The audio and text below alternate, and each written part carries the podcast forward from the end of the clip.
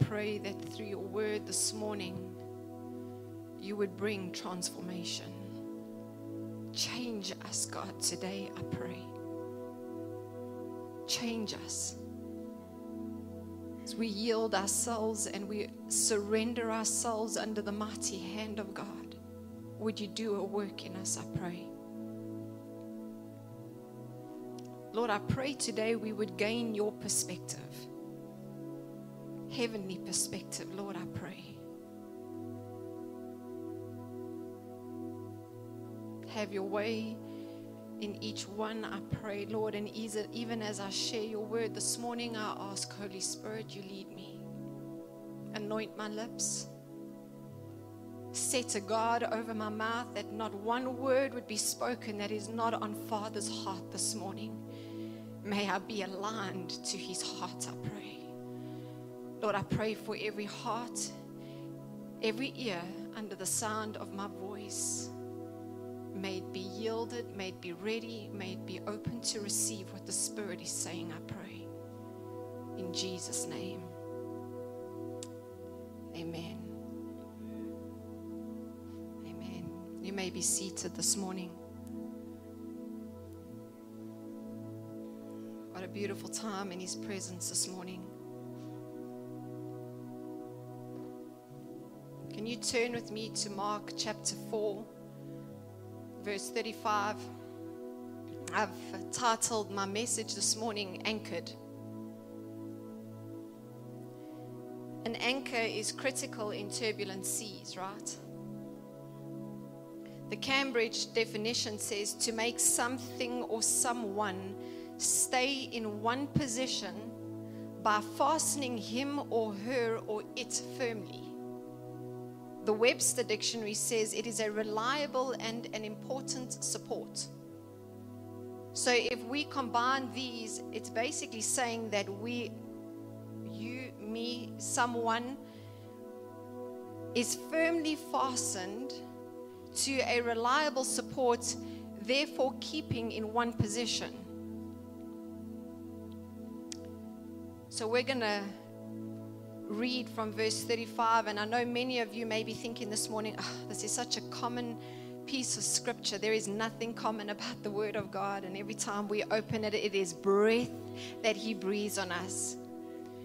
So starting in verse 35, it says, on the same day when evening had come, he said to them, let us cross over to the other side.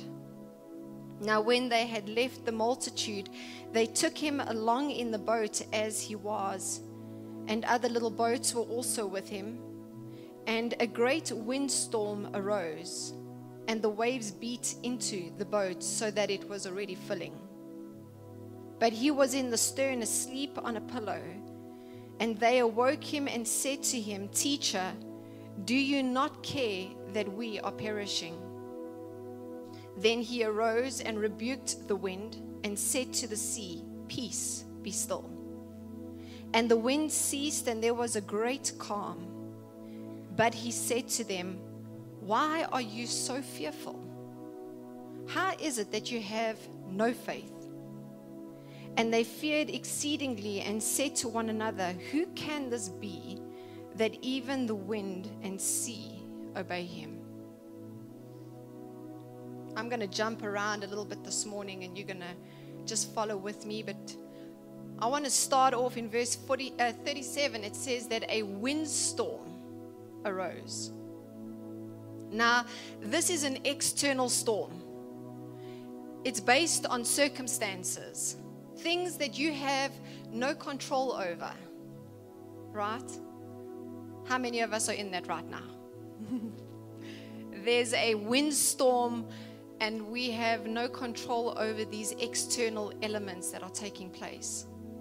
It's also interesting to note that wind is an unseen force, correct? You don't see wind, but you see the effect of it. You look outside and you don't see wind, but you see the trees swaying in the wind. You hear the sound of the wind. Now I'm going to address exactly what we're all going through this morning, and it's the windstorm of COVID, right? I've got no respect for this virus. I hate it. But let's address it this morning, because each one of us are in some way being impacted by it. We need to recognize that this is an external force that you and I don't have control over. Correct? It's also something that is driven by an unseen force, like wind. We need to understand that it is being backed by the demonic, right? We don't see it, but we see the effect of it. And that's why when Jesus later on, he rebukes the wind and then he speaks to the wave. Why? He first addresses the unseen before he deals with the seen. He rebukes the wind and then he speaks to the waves. We need to recognize that we are in an unseen storm right now, being backed by the unseen, but we're seeing the effect of it in the natural. So we need to know how to war in the season. So we recognize that this storm that's taking place with the disciples is an external storm. They do not have control over the elements. But it's interesting, it says that the wind and the waves start to beat against their boat and it starts to fill. How many of you know that if the waves start beating long enough, it has the potential to start filling us? Amen. Now what starts to happen is the external starts to consume us. And we're in a storm where the waves are filling, and they're filling, and they're filling. And we're being consumed and we're being filled by these external forces, external elements. Romans 15:13 says, I pray that God, the source of hope, will fill you completely with joy and peace because you trust in him.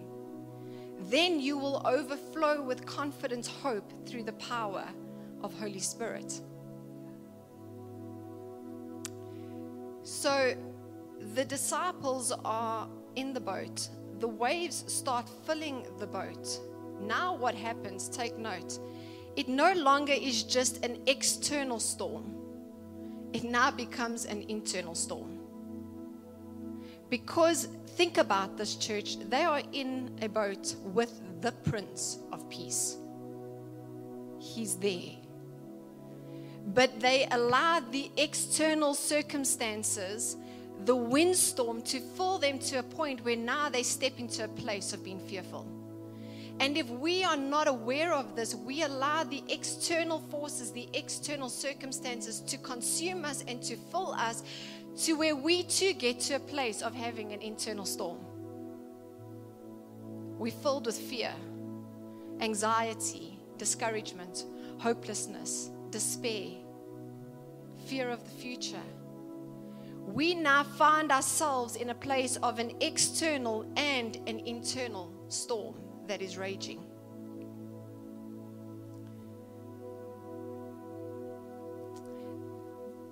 When this happens, you need to realize the result of this. When we have an external and an internal storm taking place, the disciples step into a place where they question God. They say, "Teacher, do you not care?" How many of us in the body of Christ that right now have got to a place where we start to question the sovereignty of God, the control of God, the goodness of God, the nature of God, because we've allowed the external to consume us, and now this internal storm is raging, and the result is I question him. Church, what are we allowing to fill us? You see, we cannot control the waves. There's certain things we don't have control over, but we can determine what fills us. And this morning, I want to challenge us as to what are we filling ourselves with? Is it the Word of God? 1 Peter 1 verse 24 to 25 says, "The flesh is as grass. The glory of man is as flowers. The grass withers, the flower falls away, but the word of God stands forever." You see, Jesus saves our soul, but the word saves our mind. Right? Jesus saves our soul, but the word saves our mind. And we need to fill ourselves with the word of God. We need to stand on this book, the breath of life. We need to live by it. We need to consume it. We need to be filled by it. How much time do we spend reading the reports on social media and on the news versus what we spend reading the Word of God? Is the first thing we do in the morning is go onto our phone app and check how much cases there are this morning? You know, what are the statistics? Or do I go straight to the Word of God? What am I filling myself with in the season? Are we filling ourselves with thanksgiving? Interesting, when you go through a storm, it's really hard to pause and give thanks. But Philippians 4 says that our prayers and our requests and our petitions need to be accompanied with thanksgiving, and thanksgiving precedes peace, because it goes on to say, "And then the peace of God that surpasses all," right? It precedes peace. But we need to stop and we need to thank God for moments. You know those times where you see the trace of God's hand in the detail? We need to take a time just to stop and give God thanks, filling ourselves with thanksgiving. Why? Because it changes our perspective on things. It makes us see just how good God actually is. Are we filling ourselves with praise? We've seen this morning how praise shifts atmospheres. It does something. Psalms 22, David says, "Why have you forsaken me?" This guy's feeling down. "God, why have you forsaken me?" And just one verse later, he says, "But you are holy, enthroned in the praises of your people." What does this mean? God comes and he inhabits that space where there's praise.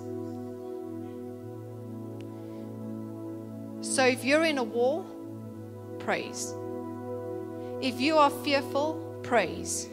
If you are discouraged, praise. If you are disillusioned, praise. If you are fearful, praise. Praise. Praise in all circumstances. God inhabits the praises of his people. If you are lacking presence, praise. If you are lacking the presence of God in your life, praise. If God is in the midst of praise, then where there is no praise, we need to understand that negativity draws the demonic closer. Can I say that again? If praise draws God closer, then negativity draws the demonic closer to us. And we need to praise like never before. Are we filling ourselves with prayer? Church, over the last couple of weeks, we have had our prayer warriors, the frontline warriors, cover some serious territory in prayer. Serious territory. And I want to honor all of you who have spent time interceding and covering and carrying this flock. Many who are sick, many who are going through storms and difficulties, and they are travailing and enduring and persevering in hours of prayer. Hours. We're all called to do this. But let me say something. When we spend time in prayer, it's the declaration of God's goodness. It's declaring his promises. It's standing on his word. Correct? I I want to say to us, and I really want to challenge us this morning. Each one of us, I've been challenged. The Lord is still working with me. Trust me. If you have nothing positive to say, can you keep quiet, please? I'm being serious, church. Because let me tell you what's happening. We are a people of faith, correct? We are a people of faith, meaning that everything we say is backed by faith, good or bad. We are either, Proverbs 18 says, we are either prophesying life or we are prophesying death, but we are a people of faith, meaning everything that we say is being backed by faith. And what we're having is a group of prayer warriors that are warring for hours, and there's those that are cancelling the prayers by the negative talk, by repeating the bad reports, the statistics. Listen, we don't need to know what's going on. We know what's going on. Stop speaking it. Stop agreeing with it. Stop empowering the demonic with your words.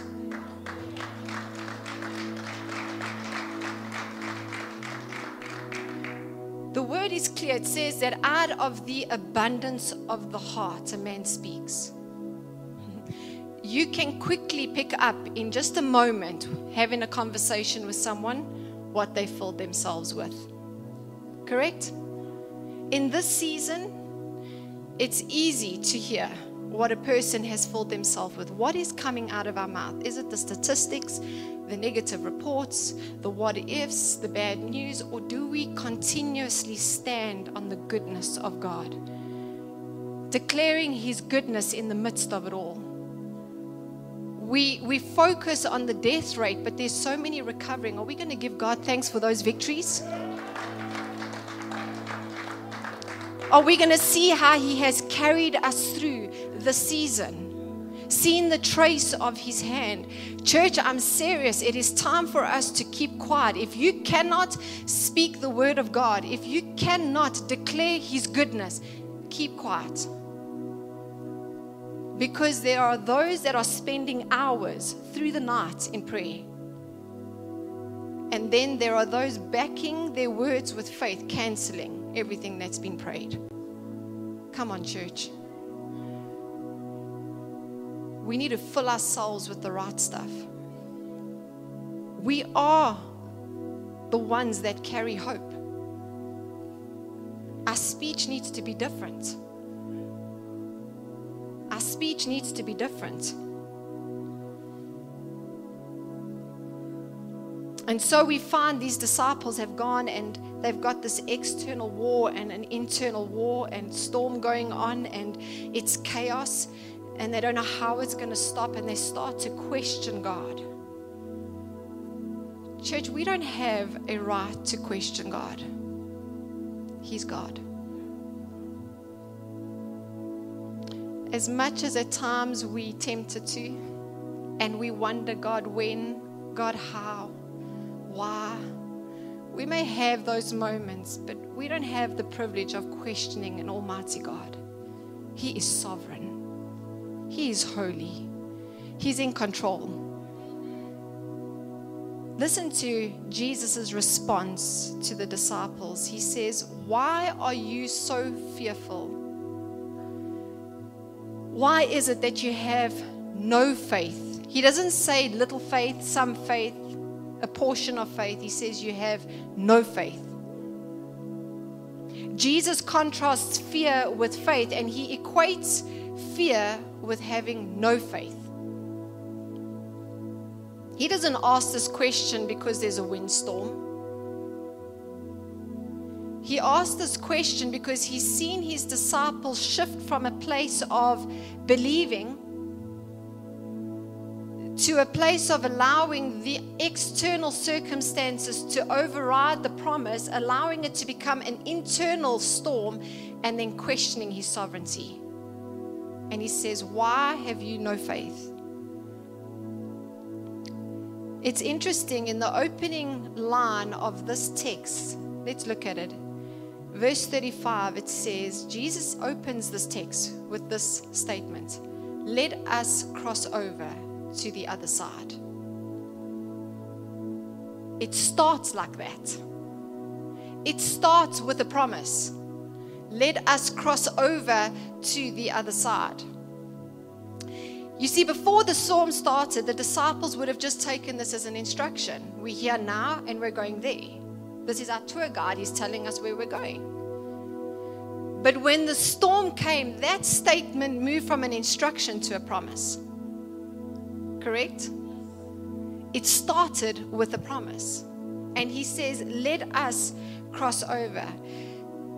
The problem is they're so busy looking at the wind and the storm, they allow that to override the promise. They take their eyes off the promise. Church, we have a book filled with promises that was given at maybe at times when we read this, it just seems like instruction. You know, it seems like a guidance through life, and yes, it is. But it's a promise. Before any storm ever raged in your life, there was a promise that was given. Things like, let me tell you a few, do not be afraid, I am with you. I will help you in every situation. I will hold you with my righteous, victorious right hand. In this world you will have trouble, but be of good cheer, for I have overcome. I will give you a covenant of strength and peace.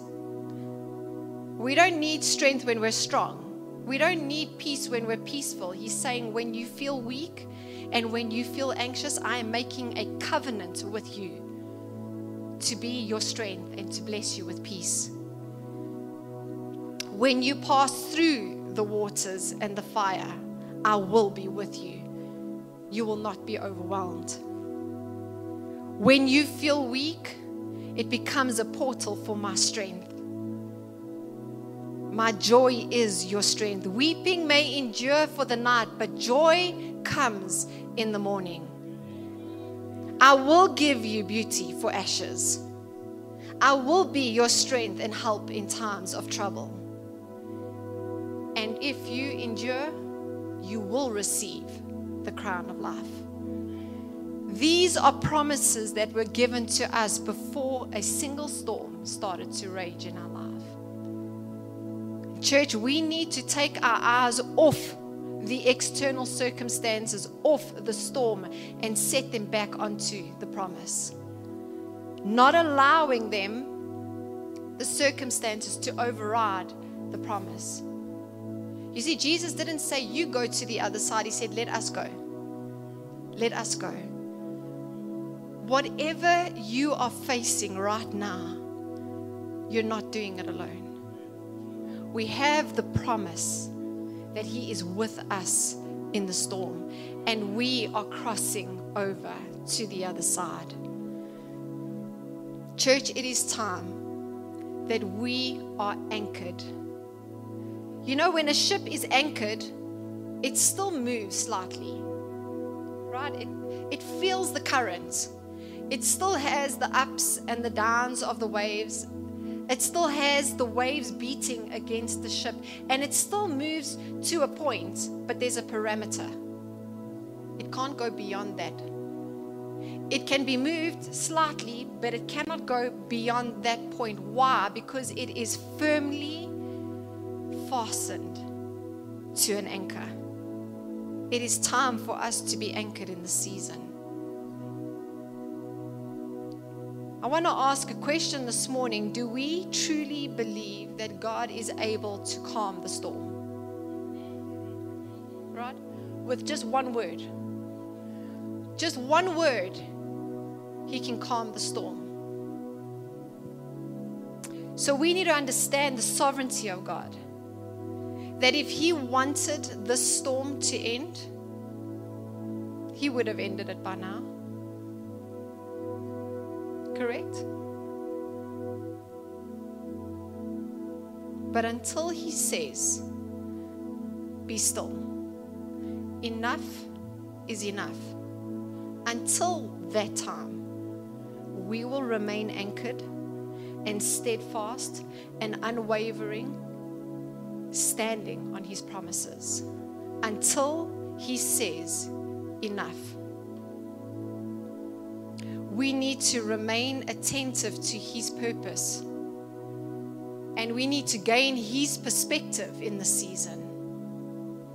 Church, this is imperative. We need to gain God's perspective in this season. You know that it is the storms that quickly reveal who we are anchored or what we are anchored to. And it is the storms that reveal the condition of our faith. Correct? These disciples are in the boat with Jesus, and only when the storm starts does he go, "Where's your faith? You have no faith." It was the storm that exposed the condition of their faith. Isaiah 55.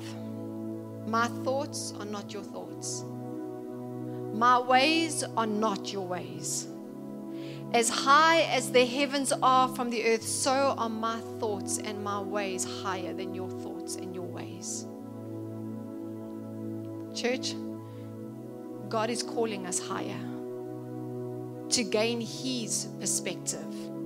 He says, come up higher. Gain my perspective in this season. Could it be that he's training us for what he wants the body of Christ to be prepared for in the next season? He's calling us higher. He's saying, get my perspective on things. The truth is, church, 1 Corinthians 13 says that for now we look in a mirror dimly.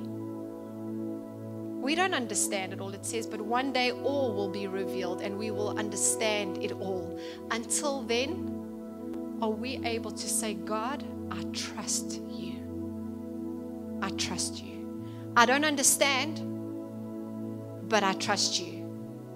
Philippians 4 says that the peace of God that surpasses all understanding, meaning this, church, you need to relinquish the right to understand and your demand to understand in order to receive the peace that surpasses all understanding.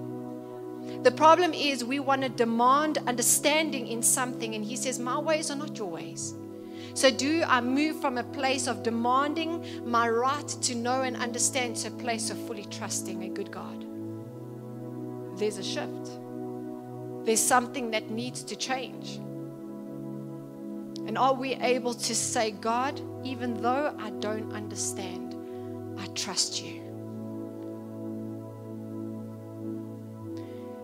Church, when they reach the other side, the very next verse, it says that as Jesus gets off of the boat, he delivers a man possessed with a legion of demons, over 6,000 demons. It says immediately, meaning what? There was a purpose that they were moving toward. There was an assignment awaiting them. There was a mandate given on the other side of the storm. The problem is sometimes when we're in the storm, like those disciples, they almost aborted and abandoned that mission because of the external circumstances. How often is it that we go through a storm and we lose sight of the assignment? We lose sight of the mandate. We lose sight of the call on our lives because we're focused on the here and now, what I'm going through right now, the storm in this very moment. We lose sight of what lays beyond this. And we have still been called to be the salt and the light. We are still called to carry hope, to spread the good news of the gospel. I want to be vulnerable for just a moment. For some of you, you may know that my dad has been in ICU for 27 days. Well, in hospital and ICU for 27 days with COVID pneumonia. It's been a storm. And in this time, we've seen the trace of God's hand in so many details. He has been so faithful. We've had our prayer warriors undergird and carry. But about 2 weeks back, we had the opportunity to go in and see him in a COVID ICU. We've done our isolation period, so don't stress, please. But we got the opportunity to go in, and it was a pure miracle. And so when we went, at first the matron said my mom and I could both go. And then the manager stopped at the door and said, no, only one of you. I said, okay, Mom, you go. Church, I'm going to be vulnerable with you this morning. I was scared. I'm fully kitted out in gear and headgears and masks and shields and aprons and you name it, you've got it on. And I'm walking, and in my mind, I'm thinking, you know, am I safe? Are my kids going to be safe when I get home? But I've got one purpose. I just want to get to see my dad. I just want to hold his hand and say, Dad, I love you. Because at that point, we didn't know how things were going to end. From one moment to the next, things can change. You can get a call, you know, and there was moments where you would see the doctor's number and your heart starts to race before you answer that call because you don't know what to expect. And it's in those moments, I often would say to Ryan, it's in those moments I've just got to spend some time alone with Jesus. I need to anchor myself. Because I could feel the external wanted to get in. I could feel it. There was moments where my heart was racing. And I had to say, I'm going alone and I'm spending time with Jesus and I'm anchoring myself on Him again. Not because I'm guaranteed of the outcome, but in spite of, I will praise Him. In spite of, I will hold on to Him and I will anchor myself to Him. And so I go in wanting just one thing. We just want to pray with Dad. I want to tell him how much I love him. We want to anoint him with oil and lay a hanky on him that we had prayed over, and we just want this moment with Dad, and that's all I have in mind. Anyway, the manager stops me at the door and says, no, only one. I say, Mom, you go and I'll stand outside and I'm going to pray for you. And in that moment, my mom says to him, you know, I would just really love my daughter to come in and pray with her dad. She's a pastor. Well, in that moment, he comes to me in such speed and he said, you've got to get in. Go. We need prayer in this room. We need prayer. You need to come. Church, I want to be vulnerable with you this morning. I wasn't ready for that. Can I tell you why? Because up until that point, I had just been concerned about my storm, my dad, my world, our situation, my safety, my children, self-preservation. Haven't we got to that place as believers? Self-preservation. As long as me and my family are okay, we'll be all right. And in that moment, I had to almost like wake up. I have a manager of ICU saying to me, we need you in this room. You need to start praying. So my heart starts to race because now I'm thinking, well, Lord, I was going in there just to speak to my dad. Now the mandate has just become a whole lot bigger. We step in, and church, let me say something. It's traumatic. I honor our frontline workers. But in that moment, my whole perspective changed, where I realized, are we ready in this season to reach out and allow God to use us in whatever situation He places us? Or is it a thing of drawing back, self-preservation, self-isolation, and being concerned about only me? I'm not talking about being reckless, church. But in that moment, I was able to step into ICU and lift my hands up and release the presence of God in that place. What a privilege. What a privilege. But I was challenged in the fact that I had gone there with only my family in mind. I was convicted. And I realized that God is saying to us that if He calls us and draws us into a situation, we need to trust Him there.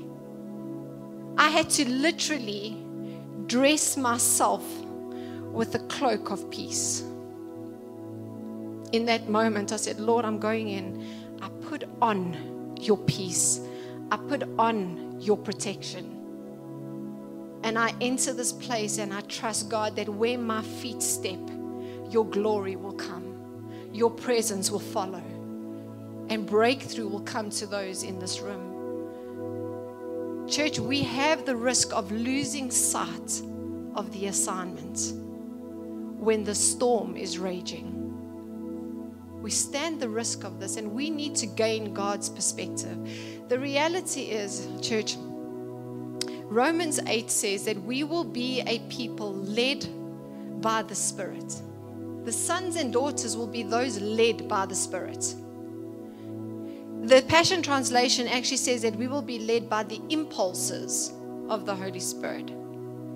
We are moving into a time, the end time church is going to have to be a people who are led by the presence of God.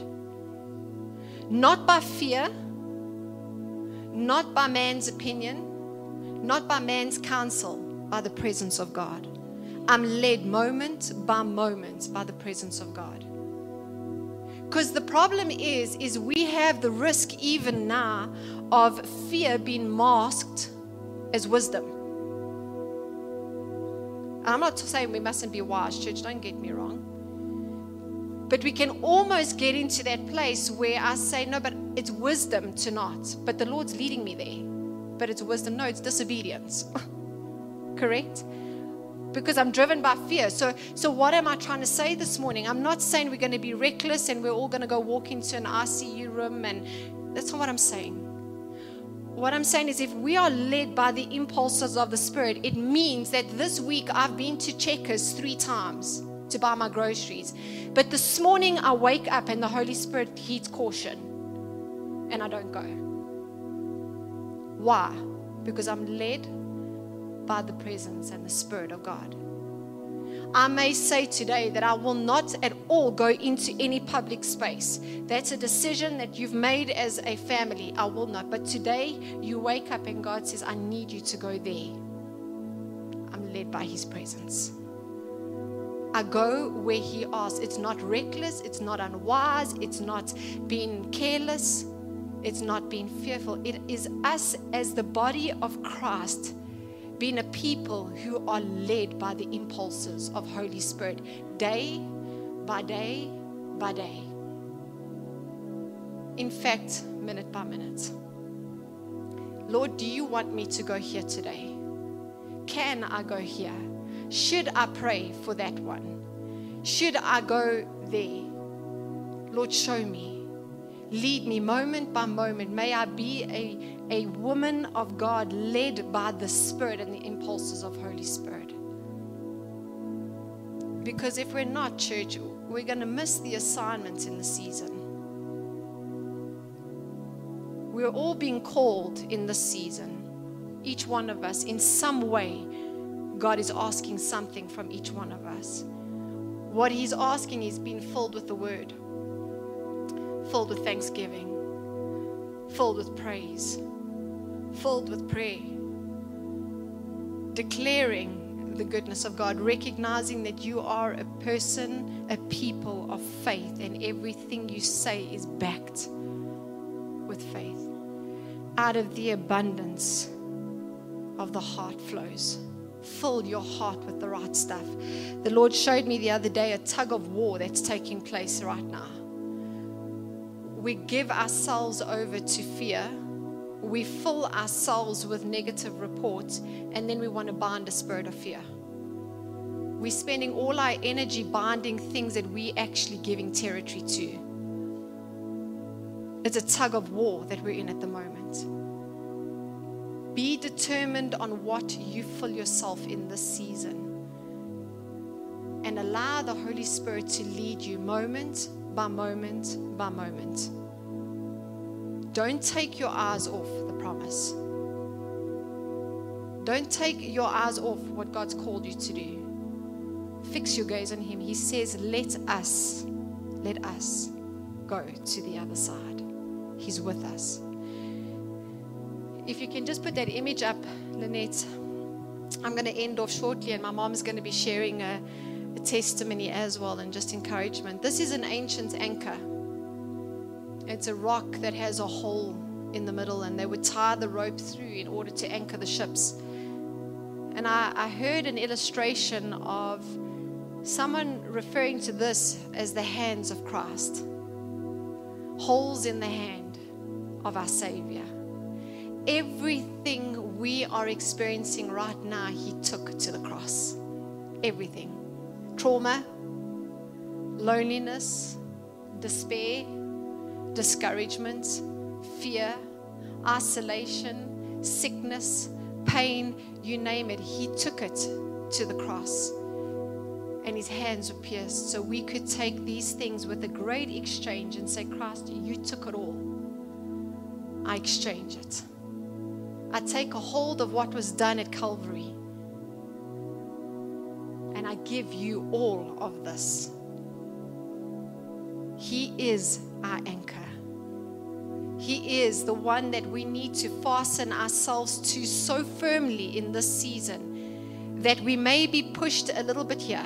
We're human and we feel a little bit there, but it's to a parameter. It can't go beyond that. We cannot get shipwrecked or capsized, because church, our testimony, listen nicely, our testimony is it rains on the just and on the unjust. Everyone is going through the storm. No one is exempt. Everyone. The difference is, our testimony is that when we go through it, we remain steadfast. We remain being led by the Spirit, filled with hope, consumed with peace, joy, thanksgiving, praise. People look at us and go, what on earth is going on? That's our testimony. Our testimony is not that it's easy and nothing ever goes wrong. No. Our testimony is, in spite of it all, He is with me.